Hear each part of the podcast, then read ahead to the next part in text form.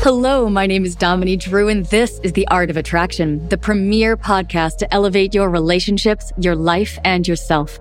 I'm your host, Dominique Drew, an intuitive, a spiritual guide, and a seasoned expert in men's relationship coaching. I've used the methods in this podcast to completely transform my own life and relationships, and now, high performers in every industry hire me to help them do the same. Here, you will learn how to solve the issues in your inner world which keep you from real fulfillment, deep intimacy, freedom, and authenticity. Welcome to the next stage of your evolution.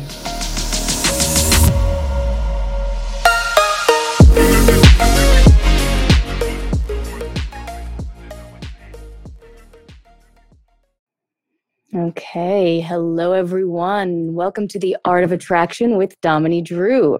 We have a great show lined up for you today. I'm just being all covered here by my gigantic microphone.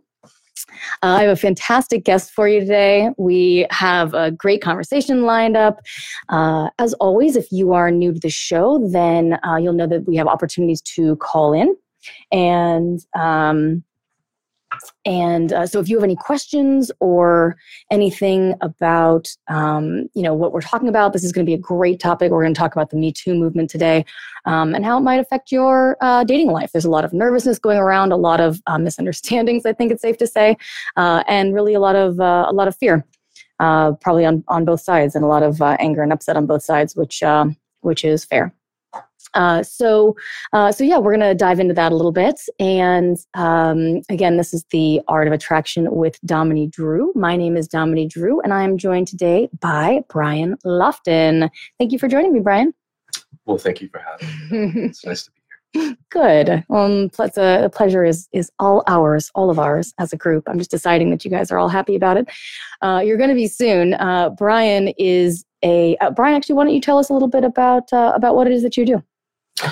So I my wife and I live here in Asheville, North Carolina, and I am a licensed massage and bodywork therapist. And really what I do is I help people, I help women in particular with transform their structural and emotional pain through very skillful, compassionate, hands-on therapy. And I call that craniosacral work. Mm-hmm. And what is craniosacral exactly? Well, craniosacral is kind of born from the osteopathic tradition, and as is the chiropractic tradition too. And with craniosacral work, what we're working with in particular is the nervous system. And most of us, everything that we do, all of us, everything we do stems from the organization of the nervous system. And you can go to someone like me. There are other wonderful practitioners around the world who do this kind of work. And it's great for helping people reorganize emotionally, physically, even spiritually, so the causative factors of distress, disease, disorder are mitigated. And you can live a very free, open, healthy life. Well, nobody wants that. That sounds terrible. He's like, wait, what? So that's pretty rad, and I was really excited to have Brian on with me because, as if you listen regularly to the show, what you know is that, I focus a lot on the psychological, right, the emotional, the spiritual, and the energetic, and I don't touch the physical that much, and I would. I think you do. Oh, I touch the physical. That's good. I touch the physical when I'm off camera. But I don't really go that much into that. And it's a huge, and it's interesting because in a way I kind of do, because my focus is always about bringing it down to the body. What does your body have to say about that? I mean, the amount of guidance that you have at your fingertips in the form of your physical body is extraordinary. If you learn to pay attention, which of course, most people don't, in their lives, if you learn to pay really close attention, you can get so much information from, when your breathing cuts off. It's like, what were you just talking about when your breathing cut off? That's interesting.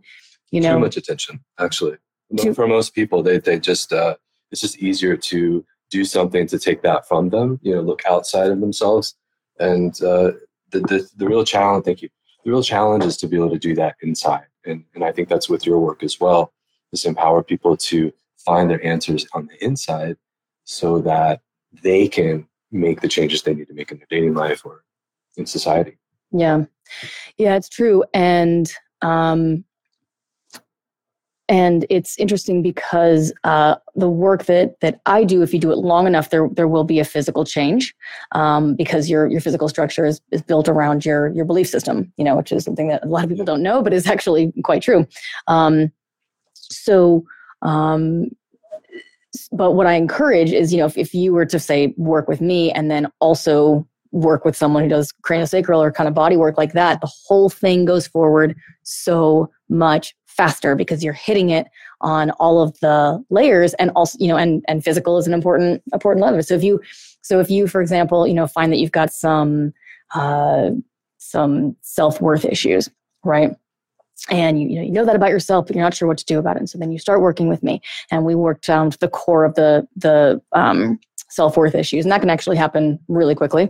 And so we get down to the bottom, and you start to be like, oh yeah, and you start to recognize that maybe that's not something that you need to carry around, and you got beliefs from childhood and whatever it is that your thing is. And maybe, you know, you've always kind of hunched forward because of that. And so your muscular structure is still reflecting the, I have self-worth issues, you know, but combined with physical work, it's like that will start to, you know, things start to change. I mean, I look totally differently than I used to, like without, it's extraordinary. Well, yeah. I mean, people say, if you want to feel better, go exercise. Yes. Endorphins. That's science, bitches. Get in the gym. It's so good for you. It really is. Yeah. The body reflects the mind state. Mm-hmm. The body reflects the emotional state. And you can tell a lot about people just walking around, you know, just observe, just open your eyes, open your heart, and see what people are doing. And you get a pretty accurate representation of what they might be thinking. I find that fucking fascinating. I really do. I love that. Have you ever come across core energetics? Core energetics? Uh-huh. Or bioenergetics? Bioenergetics, yes. Yeah, it's funny. He was much more well-known. So, are you talking about Alexander Lowen? Yes. So Alexander Lowen, actually, and a guy named John Pierrakos came up with bioenergetics. And they did this together. And then at some point they split. And John Pierrakos went into core energetics, which integrated sort of more of the spiritual, I think, and bioenergetics went the other way. But it's essentially, that's what they would do. So they would have a client come to them. They would have the client strip down to their underwear and stand in front of them so they could see the structure of their physical body. This is like in the 70s, I guess. 60s, 70s? Yeah. Yeah. Earlier. As I understand it, the goal of that too was to strip someone down to have a little bit closer. Mm-hmm. A little closer. Yeah, it is. So just croon right into it. If there was shame, if there was whatever emotional felt sense of the body within that person was, would actually manifest itself in their posture. So if you have someone standing there, you know, in tuxedo or some nice outfit where they're smoking hot, they're not going to really have a posture that's really indicative of where they really are. It's another reason why it's nice to dress up, because you can hide a lot. But if you're standing there in your underwear, then most of us, I know I would kind of slouch down. Don't look at me. And that's what needs to be worked on. So yeah, I'm glad you brought that up. I forgot. Yeah, I always remember it. Always stuck in my mind because it's absolutely true. It's like if you're I don't usually go too far into like energy on the show, but essentially, like, let's say if you're kind of an aggressive character, or you're more if people default towards fight or flight, you're more of a fight type. You know, you want to kind of engage and, like, you know, fix it or get angry. Like if you're sort of geared that way, your energy, your actual, this is a thing, guys. This is not made up. It's measurable and repeatable. And where we'll tend to go is to your will centers, okay, which are in your back. So, when you see someone, if you learn to actually perceive energy, which I spent about 4 to 8 years kind of crunching to, you know, really learning intensively, you can actually see it go to their back when they're kind of revving up, and then they release it forward. And so it gathers in the back. So if you are that type of person, so this is what's fascinating. The physical body actually follows the energetic. And so if you're that type of person and you do that a lot, you will have highly overdeveloped back muscles. And so what you'll end up with is this V shape, okay, of your, like, your shoulders and then your hips, and your shoulders will be wider than your hips. And that's an indication that that's that personality structure. It sounds like you're talking about sort of the ideal masculine physique at the gym. And the isn't that interesting? The well-developed lats and traps. That's just like, who was that cartoon character? He kind of talked like Elvis Presley. It was like this kind of style. Johnny Bravo? Johnny Bravo. Oh my God, I can't believe I got that. That was amazing. I'm amazing. I never saw it. Or if you're more of an Adult Swim person, do you ever, do you know Brock from Adventure Brothers? Is it Venture Brothers? No. Venture Brothers. I don't. So good. More adult than the Johnny Bravo, but I'm always sort of a fan of that. That's fantastic.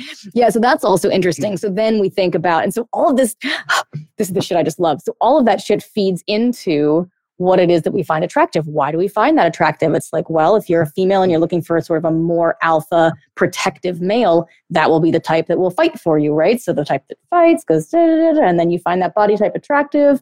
He can carry a burden. He's got a broad back. Definitely. Like a really solid mule. I wonder if actually there are women out there who have a lot of emotional baggage who seek men like that. No. Because they can carry that baggage. No. I've never met one. I don't know any women with emotional baggage.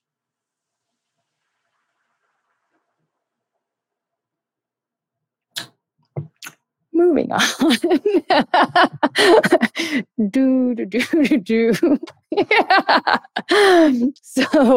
So yeah, you can see how like one thing like feeds into the next. I find this absolutely fascinating. And I used to be that structure that like had a lot of thing in my back, and I had these really like big like lats, right? Like big thick lats. And I was like, I was a horseback rider. Yeah.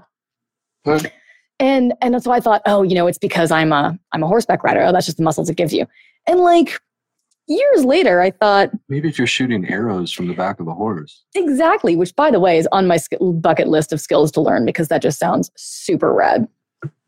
I can teach you. I do archery, meditative archery. On horses? No. You know what? I'll take it. Doesn't matter. Okay. Yeah, it's sold. Are you good at archery?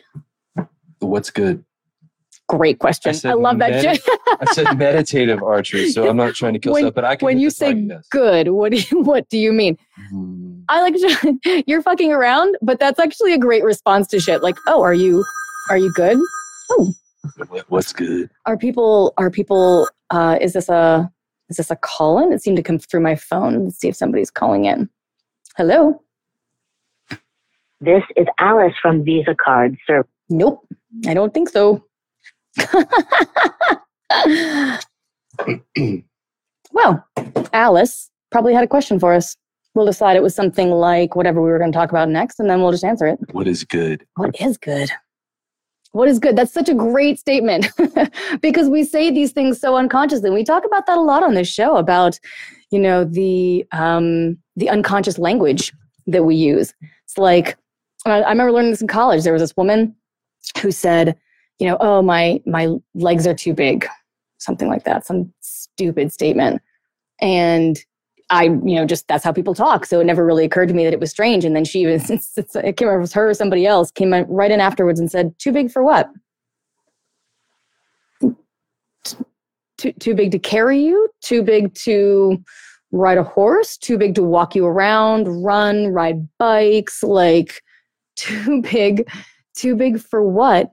And even if you go, oh, they look too big, according to whom? Like, what's even the ideal? I mean, we all think we have this kind of ideal in our minds. And even that, even if you were just to go like, oh, you know, to look beautiful, even to look beautiful within the structure of our society, it's still according to whom? But it's just, they're labels. They're labels. And they help us understand things. To put a... We do like to compartmentalize things. Yeah. Yeah. That's true. That's good. That is good. It's good for survival. But if we say that, and we have survived, good, which is great. It leads nowhere. When you hear someone say it's good, it's good. It's a dead end. There's no invitation to wonder, to magic. To that's true. What else? That's true. Yes, and how about more? At least it's a happy end, yeah. Though. Too easy. That's a little early in the show. Fair enough. Brian doesn't want a happy ending that early. Got you. that was set up. I couldn't resist. It was just right there. You can walk through that door as much as you want. So, this Me Too movement. This is a topic that I'm really quite fascinated in. How it is that things are progressing, changing, evolving quite rapidly at the moment between men and women. And I get a lot of questions about this, and I get a lot of questions in my course about this. Brian is a very conscious male and very tuned into this type of thing. And so I thought it would be great to have a conversation with you about this. Well, just for the record, I don't really identify myself as that. As conscious? Well, there's another loaded question. What's conscious? I mean, thank you. I appreciate that. I should just stop there. Take a compliment. Yeah. I guarantee you I'm going to say something that's going to be unconscious. You, okay. So to me, being conscious does not mean you never say anything that's unconscious. But also that's my perception of you. So you don't have to agree with me if you don't want. But you can go down into the depth psychology road if you want to. Yeah, let's do it. That's pretty much as far as I can go. Oh, okay. That was a good ride, though. It was a good ride. Yeah. No happy ending. No happy ending. Can't find the right path. Can't win them all. So one of the things, I think that there is a lot of fear out there on the part of guys that, that they're going to, I think that the tables are changing a bit. Which I think is not unreasonable. And yet, it can be a little, I'm imagining a little disorienting for guys right now that the sort of tables are changing so quickly. And maybe some sort of upset. And I hear a lot of fear about, how they need to be careful and guys being worried about, being misinterpreted or being falsely accused. So what are your thoughts on that? My thoughts? Well, I think first off, as I said in the beginning of the show, I am married and I haven't been on the dating scene for quite some time. Mm-hmm. But the issues that have been the genesis of the Me Too movement have existed for millennia. So I was a part of the dating scene when that was happening, even though I didn't have that moniker. I agree with that. I don't think I know any men personally who feel afraid. Because I don't really associate with guys who treat women in such a way that they would have something to worry about. Exactly. Mm-hmm. They would have something to worry about. But I think sometimes I wonder, well, what would it be like if I was dating again? Would I have to be more careful? I don't really know how to answer that. I think so. Yeah, that's a really good question. And I don't know. There's a lot of things that kind of flow into my mind that aren't really words yet. Yeah, it's an interesting thing. I did look up an actual stat because I started thinking that, oh, yeah, okay, it makes some sense. They got a point. There's a lot of, accusations going on. And I think probably a lot of them are not false at all. But I did look at some actual stats and like the number of false accusations of mistreatment of men by of women by men is meager. It's negligible, actually. I agree with that. Yeah. Yeah. So statistically, it doesn't actually really happen a whole lot, which is good. It means you don't actually need to be worried about it. You just need to not be an asshole, and I would say that should be your baseline anyway. Well, I mean, I think as you're talking, I'm starting to realize that if I was dating, one of the things that would be important for me is to make sure that the first date or the first encounter is as real and honest as possible so that when subsequent moves start happening, do you go in for a goodnight kiss? Do you go in for a hug? That there's, you have to establish more of a relationship before you start doing that. So it's not just the Hollywood, like, oh, hey, we know our life story in a glance. I can come in and we can have sex. It just doesn't really work like that. I think we do have to be careful, but I think what's wrong with getting to know each other, being careful. Yeah. Be more careful before you go in for that kiss. It just makes it better. The intimacy is better. Sex is better. The relationship is better when there's more of a foundation you know, 5 minutes is better than 1 minute. 1 hour is better than 20 minutes. So, are we talking about sex? Yeah. You could, I mean, you could apply that to anything you want. Is that what you meant? No. Or you just mean longer times to do? I was specifically talking about, you know, we've been together for 5 minutes or we've been together for 20 minutes. Oh, gotcha. We've been together for, you know, however long it is. Have some patience. Take the relationship a little bit longer. The first kiss will be better. The first intercourse will be better. The first drink will be better.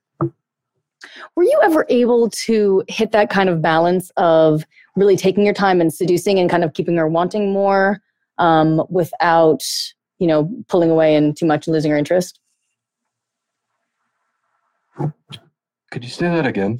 Yeah. So I get a lot of questions, you know, there's that sort of balance of like, people want to say playing hard to get, which I really don't like at all because it indicates that you're fabricating something, which can always be picked up on. But just sort of striking that balance of living your own life and connecting and showing interest, but also, you know, letting her chase you a little bit. Yeah. So for me, it was always fun to have the repartee because there's so much tension potential, good tension that you can really pick up on, and you can, you know, what if I like drop this little morsel? What if I touch her, you know, if we can touch and I touch her like this, or I touch her here, or I say this, or you can kind of let the little nibbles get people closer together. It's more enticement. And I think, you know, particularly for me as a cranial therapist, I really have to perceive in my office how someone expresses themselves, how they move their body, all these little details that are so, you know, it makes my work fun, and it makes dating really wonderful. And you can do this with anything in your life. Just pay attention to the little details, those little nuances that we feed on. That's what builds intrigue. That's what builds desire, really. I like that. I love the little nibbles, because, and even as you sort of said that, and as you were kind of demoing it, excuse me, you're staying in your body. A lot of times when guys come towards women, they sort of, you know, and they kind of, they come all over, and then the woman retreats and they're like, oh, I thought that she wanted attention. So then they retreat, and then maybe she loses interest and they get kind of confused. They want to come all over. They do want to come all over. Brian used to be a porn star. I don't know. Maybe. No, it's not the one thing you've ever told me. All right. I was hoping. All right, fine. Brian did not used to be a porn star, but there's still time. So they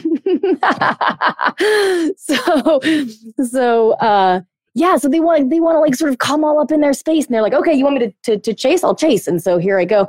And so there's this balance of like staying in your body, staying connected to yourself. Like, you know, I'm interested in you, but I'm not falling all over myself for you. There's a difference when you're falling all over yourself for someone. There's actually a way in which you disconnect from yourself. You're tripping. You're straight tripping. You're tripping. You're falling down. You're going to get hurt. You're tripping. You're saying this, and now I'm thinking, I think women in general are more in their body because they have to be, because the fluid processes of a woman are so well known to you, you know, that time of the month. Women tend to cry more easily than that. Your identity within your body is much more clear. And with men, it's more just that what was the name of that guy? The V-shaped back guy? Johnny Bravo. How you doing? Mm-hmm. Johnny Bravo. This is, we have this, we objectify ourselves as men. And we identify with our muscles. We identify with what we can fix. We identify with what we can have sex with. And we don't really identify with the deeper emotional internal process because it's too scary. And most men, and I speak from experience, there's not a lot of men out there that I can talk to that really understand the emotional body. They understand the physical one.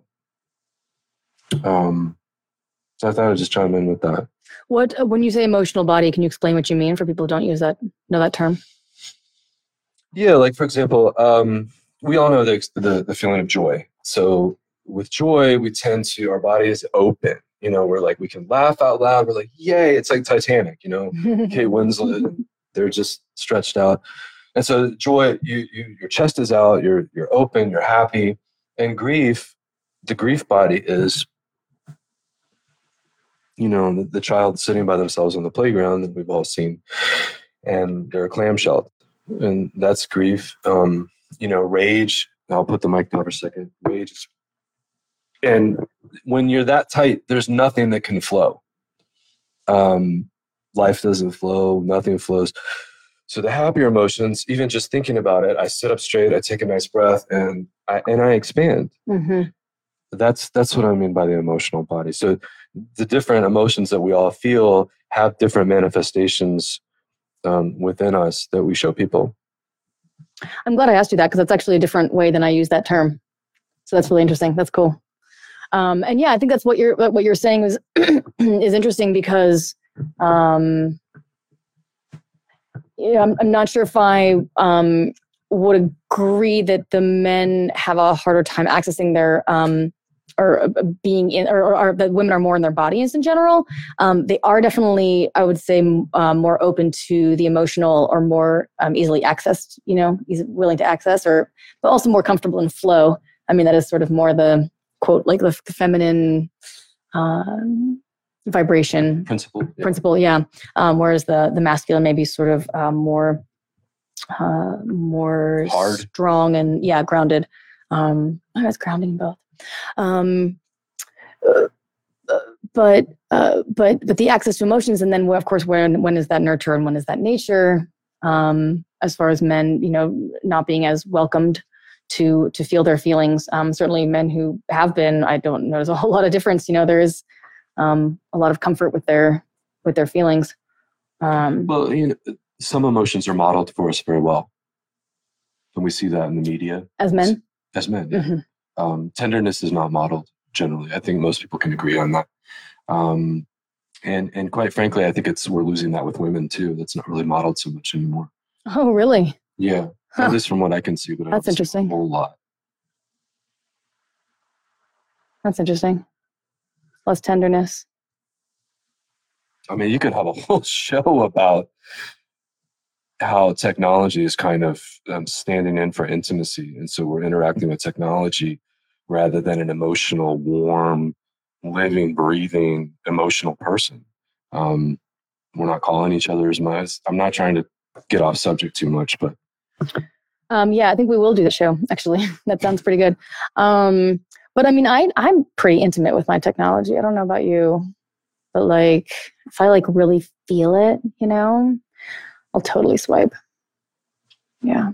So let's digress. No, I think that's super rad, actually. And you're right. That's a whole really good topic in itself. So yeah, well, let's bring it back to Me Too. So I wonder, well, I mean, I don't know. Let's segue. So if that is something that's evolving technology wise and affecting intimacy, how do you think the Me Too movement is impacting that? I just like to throw something light at my guests every once in a while, you know, just to make them really regret saying yes to being on the show. Yeah, to be honest, I hate it when people say that, you know. What? Like, well, I'm not going to be honest. I'm just going to be dishonest. To be honest. Oh, whoa, I didn't ask for honesty. Hold on. So there's a lot of quotes here. I can't relate to the idea of not being sensitive. And that's just part of what I couldn't be a craniotherapist or a good craniotherapist without being sensitive. But I think sensitivity comes with a cost, and a lot of people don't want to feel that. So to address your question, how is it affecting men? The very generalist in me wants to say that men are scared, because I want to believe that men aren't equipped enough right now to be able to accommodate the ramifications of the Me Too movement. I don't really want to believe that, but I think that's what my mind wants to say. When you say not equipped, what do you mean? Cynical. Is this like, do you mean like guys need to like level up? Yeah, I mean, exactly. You know, take ownership of it. I am sure I have done things in my life that were not on board, that maybe were disrespectful. I maybe made a touch that sometime in my past that wasn't healthy, mm-hmm. or considerate of her space. And we all do. I mean, we make mistakes. I mean, women do it. We all do it to each other. But on balance, I think that it's really healthy for me to approach the Me Too movement as if I too contributed to it.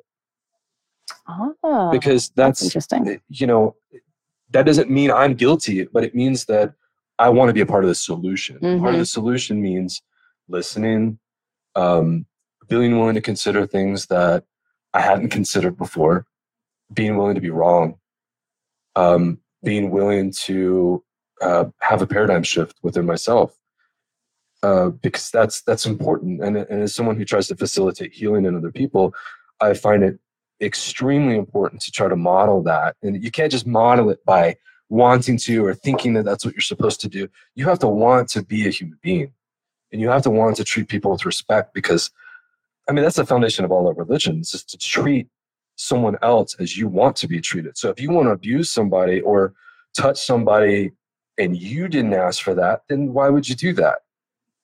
You want to be absolutely certain. And certainty doesn't come from a bottle. It doesn't come from drugs. You need to be in your clear mind to know this situation is right, and we have a good relationship, and I can do that kiss, or I can hug her, or whatever it may be. And can I just add in here that you guys are really, really welcome to ask things. You know, it's like a when in doubt, ask situation. So if you're not sure if she's into it, ask. You know, at that point, fuck risking your game. You know, you're risking something much more, you know, her, you know, being uncomfortable. And that's the same thing, you know, I see guys get touched inappropriately. You know, girls will come up and grab guys and asses or something at a party or something like that. And, you know, if you don't mind that, that's fine. If you do, feel free to say something. And let me just say like something sort of about that. If you're going to do that, speak your truth. Okay. Don't make jokes. Don't make, you know, don't, you know, get defensive or get angry if you can, you know, handle your emotions, and then go back and say, hey, would you mind not touching me like that? You know, I don't enjoy it. So finding your own voice and using it is important. And yes, that's an uncomfortable moment, but like, this is a serious thing. So, you know, man up a little bit, you know, like step up to level up in that moment. And the same way as, you know, it's important to speak your own voice, it's important to listen when someone says the same thing about you. You know, if you do something that you think is cool and somebody comes and it's their job. I mean, it's your job to be respectful. It's their job to speak their boundaries if they have some, which I think maybe is a lot of what gets kind of lost too, is, you know, it is her job to say, and my personal belief, it is, you know, my job to say if something makes me uncomfortable. Well, it's not your job to guess. Right. It can't be, because sometimes I like being smacked in the ass and sometimes I don't. And like, it's not your job to know when that is. They're my boundaries. It's my body. It's important that I, you know, instruct you on how it should be touched. So if you experience that and somebody says something to you, then you need to be open to that. And again, not defensive. Don't make jokes, you know, be like, oh shit, you know, I'm sorry. I'll be more careful. It doesn't need to be any bigger of a deal than that.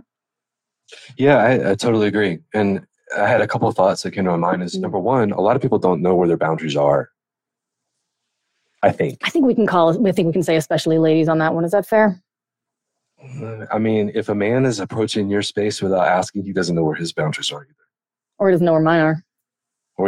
There's a whole dance that's missing. Yeah, it's true. But I was inspired to think of, you know, a lot of guys out there, including probably some that are listening, might be wondering, well, how do I pick up on these signals? Mm-hmm. How do I know? Because it's not romantic to say, can I touch your ass? It's not romantic to say, can we have our first kiss now? Mm-hmm. Because we could get married and that'll be, well, she'll remember that. And that's kind of, you know, that's not romantic. I blew that one. You know, all this whole thing can start going. I think quite honestly, the answer is you have to listen. You have to pay attention. And if you have to listen with your heart. I mean, I'm just going to cut to the chase. Mm. Everybody watching this, listening to this, knows moments that they listened to their heart and they were able to perceive clearly. And that's no different in dating. It's no different in the club. It's no different than wherever you are. If your heart feels like this is right, you're listening. You can see clearly. You can perceive things. You're paying attention to them. And that's a skill. That takes a lot of practice, I think, to really be able to do that, especially in a nervous dating situation. How do they know if their heart is speaking to them or not? Well, that's a whole other show. There's a comment from Andrew saying the boundary line is really hard to figure out. Yeah. Yeah. Yeah. And Caitlin said certainty comes from genuine communication. Absolutely. Mm-hmm.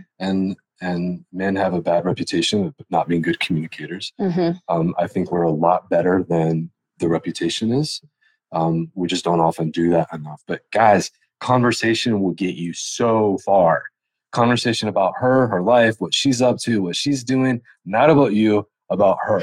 And asking questions and not telling is like the sexiest thing to a woman. Like, so if you can do that and spend the whole night just doing that, you'll probably get a kiss at the end of the night anyway. So good general rule, but then one. Also be aware that you are then getting into a relationship with a woman who lets you listen to her and lets herself talk all night long and never asks about you. So just be aware of that for the long run as well. But you're right. Everybody loves to be listened to. Everybody likes having questions asked about themselves. That's actually, yeah, that is, I learned that early on from my mother. I mean, if you're trying to, to ingratiate yourself to someone, or you're trying to, connect with someone or get along, it's like, ask them questions. Tell me about your life. That's interesting. Ask follow-up questions. It's like, that's just, sort of the art of conversation, but it is, it's not obvious to everyone. Which kind of brings back to the, when in doubt, ask, as far as the conversing. Interestingly, and I'll just sort of put in an alternative opinion, which is about the, being asked for the first kiss not being romantic. I think that's adorable, personally. I think that if there's great connection with a guy and we're close and we're flirting and there's touching and there's all these things, and he gets very close to me and asks me if he can kiss me, I'm that works for me. That totally works. I totally agree with you too. Yeah. I think it's great. Somebody else might be like, no, you just need to do it. Which is fine. There's nothing wrong with that at all. It's important, and I don't want to devolve too far, but like, it's important to be aware of who you're with. I feel as though guys, and this is out of my purview because I am not, in fact, a man, just kind of have this approach of throwing spaghetti at the wall and seeing what sticks. Like, instead of being like, oh, do you want to meet someone who you really like? Who would be your perfect person? They're like, having someone would be perfect. And it's not. Like, raise your standards for yourself, There's a lot of sort of like, oh, I just get on Tinder, I just swipe for everyone, and I just see who swipes for me. It's like that sort of approach. But like, it's great to, to treat your woman well and to, listen to her all night and things like that. And then also, like, is she the one you actually want? Like, is this the relationship you want to be in? Or are you just glad to have someone? And if you're just glad to have someone, first of all, that's perfectly fine. Just be aware of that. I would start looking inward and being like, what's your life like when you're not with someone? Right. Because then you're settling, and that makes no one happy. She's not happy. You're not happy. It leads to, a terrible breakup or a messy divorce. I mean, it's like, there's no, there's no need, you can be happy on your own. And then if she enhances your life, that's fine. But if you're sort of going through looking for like tips and tricks and ways to like make her happy, then is that the person you want to be with? Or are you trying to fit a square peg into a round hole? Yeah. You said someone. You want to be with someone. Yeah. Anyone. If you want to be with someone, then you're just going to find anyone. Someone. Mm-hmm. But do you want, who do you want? What do you want? What do you want to experience? How do you want to feel when you're with her? Yeah. Yeah. I'm lonely and I want to be with someone is the product of a lonely person's thoughts. But unfortunately, you have to figure out what you want. Otherwise, the someone you find will stay as someone, and you won't see them perhaps as the human being that you really want. And so boundaries aren't really as important. Yeah. Or you're trying to solve a problem in the outside world that actually exists inside. If it's anyone will do, you need to look at your life, man. Because that's a rough patch. That leads straight to settling is what it does. Yeah. You know, which for me is like, you know, a swear word. But also some people's kind of, you know, MO. But yeah, so that's a little bit of a red flag. So someone, Caitlin wrote that consent is sexy. Mm-hmm. I'd like to say something about that. Mm-hmm, yeah. I had this like idea that what would really be great for men is to earn the yes. Like that should be like the name thing, like earn the yes. Tell me more about that. Well, I don't want it to be, I'm not saying it should be like a competition where it's like, you know, the prize is I get to score because I got the yes. But it is a prize. But mm-hmm. Yeah, it is. It is. But there's so many other wonderful things that just being somewhere, watching the sunset is a prize. There's all kinds of prizes. But consent absolutely is sexy. It's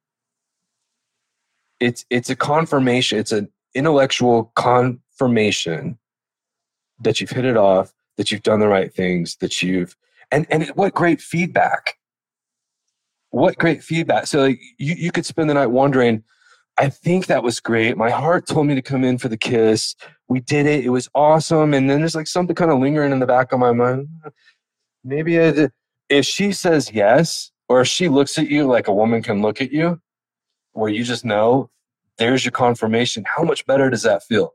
That all those things that you did to connect with her as a human being were right.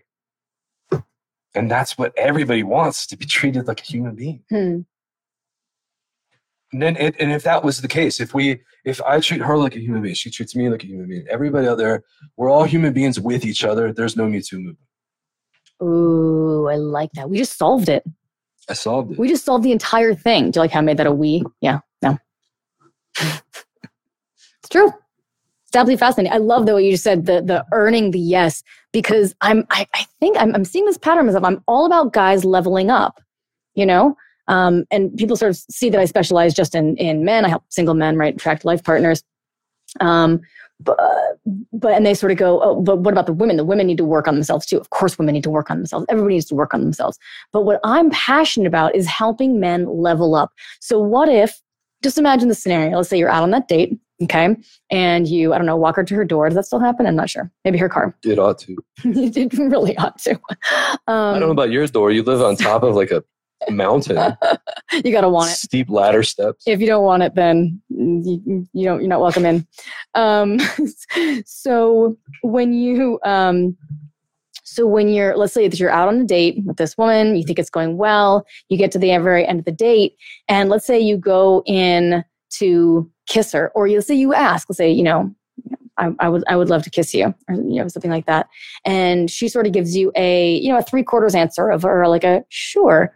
My vision when you said what you said is somebody looking at that reaction and being like, no, I'm going to wait until you're really excited about it, and I'm going to keep working until that point. That just sounds like a tease. What did we just say about keeping women interested?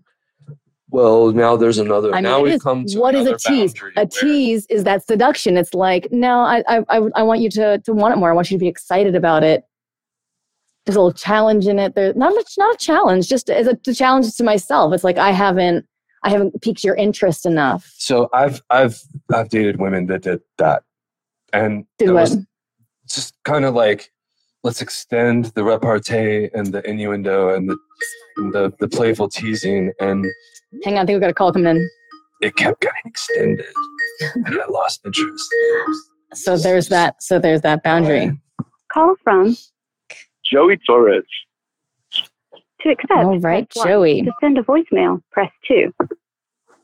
Joey, can you hear me? To accept, press 1. That's what it does to send every time. A voicemail, press 2. Okay, I've sent the caller to voicemail. Goodbye. Poor Joey. Joey, I'm so sorry. You keep calling in, and it keeps not happening, and I still have not solved this problem just yet. You're welcome to try in again if you'd like. Sometimes it works, and sometimes it does not. So feel free to give us a call again.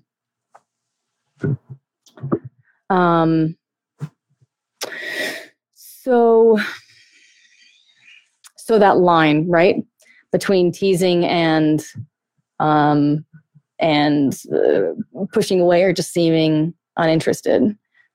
The shift that I thought was significant about that is that it's the guy leveling up. It's the guy challenging himself. Like, no, you're not quite You know, I really want you to want it. I don't want you half interested in me. I want you all the way interested in me. Like, to me, that sort of expresses his seriousness a bit. Call from Joey Torres. To accept, press 1. To send a voicemail, press 2. It's incredible. I do what she asks me and she doesn't do it. Press 1. To send a voicemail, press 2. No, she hates me. Why do you hate me, lady? What have I ever done? She hasn't earned the yes. I'm trying to give her the yes, and I can't seem to get there. Joey, I'm so sorry. Why don't you go ahead and write your question in the comments, and we will we'll get you there. One of these days, Joey, you will call in, and we will talk on the phone. It will happen. Poor Joey. Poor Joey. Poor Joey. He's not poor. He just can't talk to you, so I guess in that sense he's poor. Robbed of my pearls of wisdom. So go on. So you don't think that Joey's like, he's over it.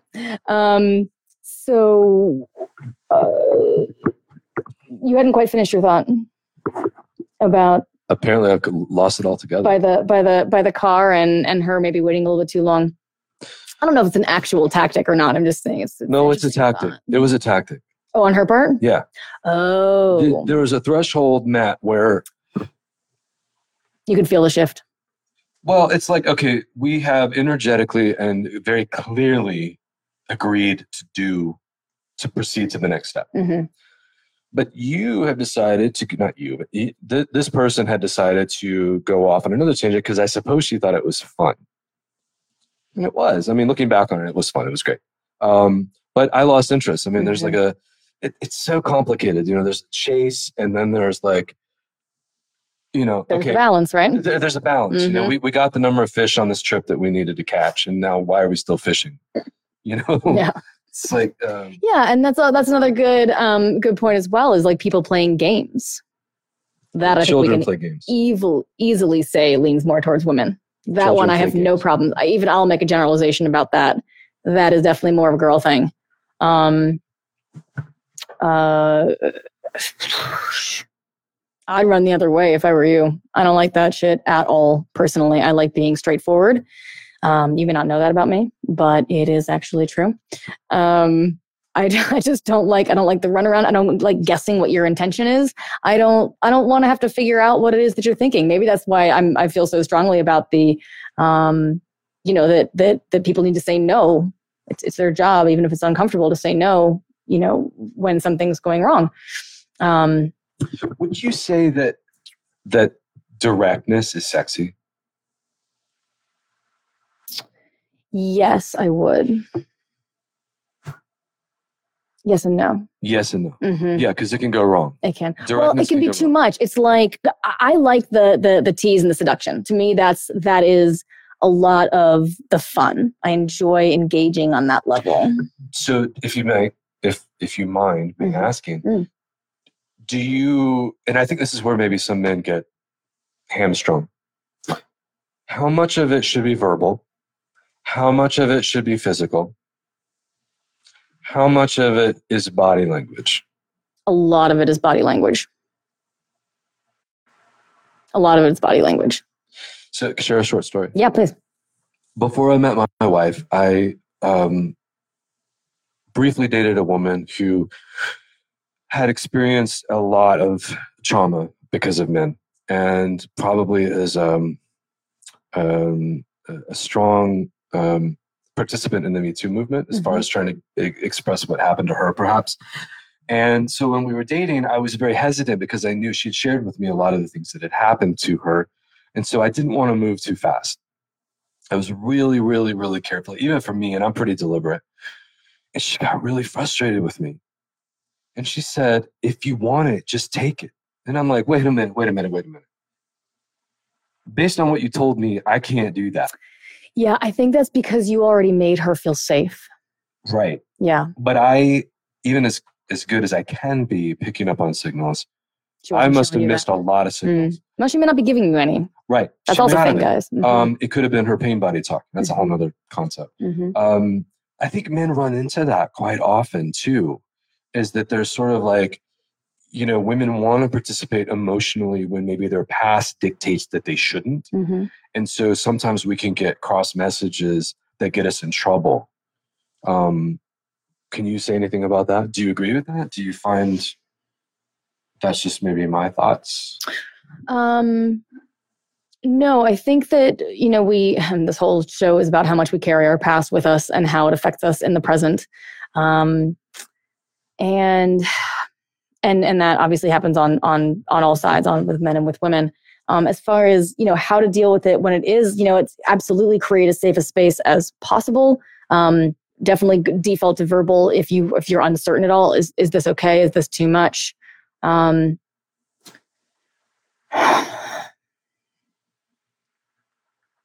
as far as, you know, getting underneath that, I mean, it's her cross to bear too. You know, it's her trauma.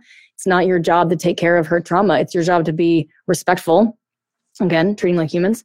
But it's not your job to solve her trauma. It's not your job to heal her trauma. It's your job to be in a relationship with her and be the best you can if that's a good situation for you. It's not her job to solve your, you know, expectations that another one's going to cheat on you or whatever it is that you brought into the relationship. You know, that is your shit, man. You are a grown-up and you are a person, and you know, that can that gets carried in, you know. But you know, if you are in a relationship or you attract someone who's like that, I think just taking, you know, the reasonable precautions, you know. It's interesting that she came back at you with like, all right, let's do this. I mean, to me, that means she's feeling safe, so she's ready. Something about wanting more. It's like when, for me personally, you know, when a guy sort of comes at me really strongly, even though I do like being chased, I do like being pursued. When a guy comes at me really directly, I find that I automatically back away. And I've noticed that behavior, and I'm like, that's really interesting, because it's not that I dislike that. It's that. I want to come forward. I want to come towards you. You know, I want to pull you towards me. And if you're already here, I can't do that. As I said, it's the seduction for me. So I like the pulling. I want to pull you. Obviously you need to show me interest, and there needs to be, you know, I know I'm oversimplifying here, but what that sort of dynamic that you just expressed there tells me is you did such a great job making her feel safe that you even reached the place of impatience, which is on the other side of, you know, which ended up making me feel unsafe. Oh, that's interesting too. So then there's an aspect of that got recreated. And needless to say, that was kind of near the end of the relationship, because if we can't communicate at that stage and we're missing signals, what's it going to be like later on? See, getting up and out. That's a great thing. If all you took from this episode is that statement, that's really good. It's like, well, this isn't going to go anywhere in the future, so go elsewhere. Trust in your quality.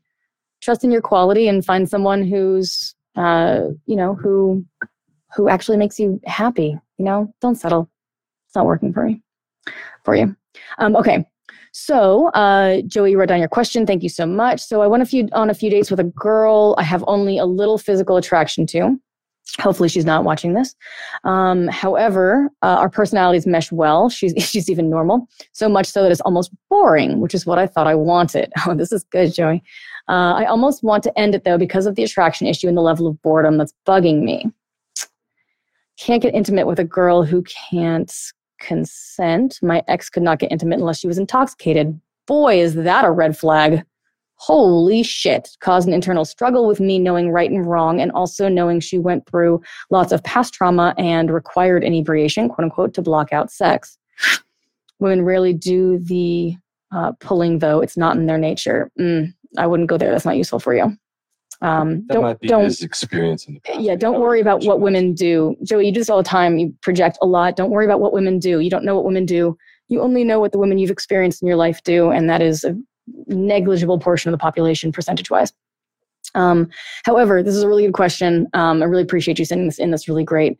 So this is quite fascinating. So I don't know if you normally attract drama or more sort of exciting, quote, relationships, but having, you know, being with someone who's normal and getting bored. So boredom is a defense. Not something that a lot of people know. You know, what is it that's making you bored? What are you looking for? What are you, you know, if, and, you know, forgive me, Joe, you know, that I'm direct on this show. If you have been in a relationship with a woman who had to be drunk to have sex, and I mean, if you were willing to get into that relationship, because if that happened to me, like, that would never go past a one-time thing. Okay. So that's not my issue. I wouldn't tolerate that. So the fact that you did makes me wonder if maybe you attract women who are a little exciting in perhaps not super healthy ways, which means there may be something that dating that type of woman is satisfying for you. Okay. If we take that as a baseline, okay, she's exciting, it's great, but it's probably roller coaster as well, and it's probably fireworks, and it's probably exhausting, and ultimately fails in the end. But when you're with someone like that, you're so busy dealing with their crazy that you're not letting yourself drop in to a heart connection and let yourself get really intimate with that person. You don't have to, because there's so much crazy. She can't exist in a relationship when it's real. She has to be in an altered state. And, right. And I think that opens men up to being problems with the Me Too movement. Oh my God. Yes. The red flags are everywhere on that one. Yeah. If she's inebriated when she's with you sexually, intimately, then the margin of error is much greater for you. And it's just not worth consciousness is always preferable to. I wouldn't recommend it. Lack of it. Consciousness is always preferable. So this pattern for you, Joey. So then, if you're normally in that kind of relationship, it's going to allow you to stay in a kind of safety. It's going to feel safe for you. You're able to blame women more, which feels more comfortable. You're able to be like, oh my God, can you believe this? She did da da da da. And all of that is like exciting mind stuff that might keep you from really dropping into the actual vulnerability that's involved in real intimacy. So here's my challenge for you, okay? You have met this woman who, you know, may not be on the cover of a magazine. That's not strictly here nor there, depending on what it is that you're looking for.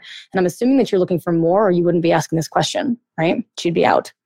So the fact that you're bored means there's something underneath that you're avoiding, okay? Because that's a defense. Otherwise, you would just be very calm and be perfectly fine. But instead, you're like, it's too calm, I'm bored, which is like, you're looking for I want to say fight, but I don't mean an actual fight. You're looking for action, you know? And I think you're like a pretty action, you know, oriented dude. So that's fine. I'm not saying this is the right woman for you, but I really invite you to explore what it might be like to be in a normal, quote, normal relationship, or one without a huge amount of drama or upset, and see, you know, the new places that takes you, because, you know, you're single at this point. Whatever you've been doing so far hasn't strictly worked, right?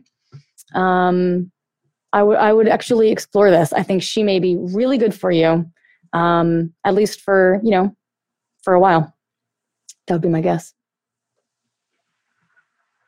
Well, I had another thought too. Yeah, have thoughts. I agree with you. And another idea is maybe she's just not a good dance partner. Maybe, you know, certainly he might be attracting this type of woman. And sometimes you can do all you can to open yourself and be with someone purely, openly, thoroughly, and they just don't do it back.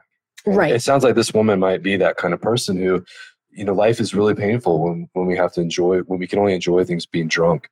Oh, that's not this woman. That was the previous relationship he was in. Now he's in this woman where he said he's not super attracted to her and he's feeling bored. Okay. Well, then that doesn't apply here, but I still stand by that. I think that's important to consider too. Yeah, I think so too.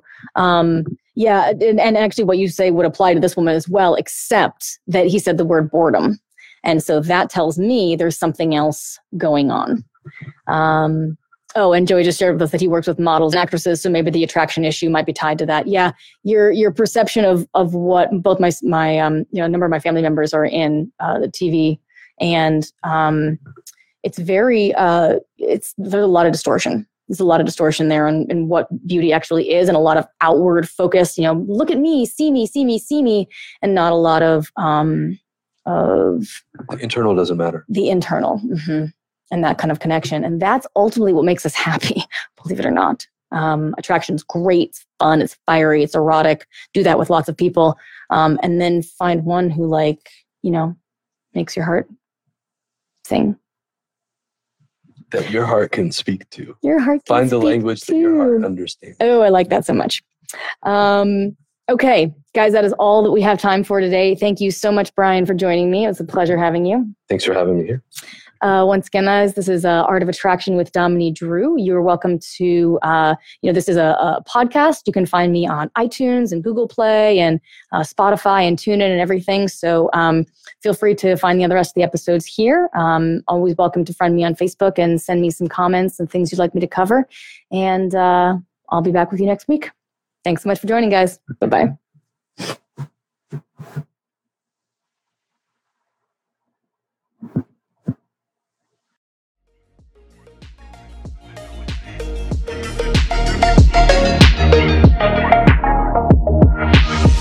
Thank you for joining me for this episode of The Art of Attraction. This is Dominique Drew signing off and reminding you that if you love this podcast, please hit that subscribe button, rate us 5 stars, and most importantly, share this episode with someone you know needs to hear it.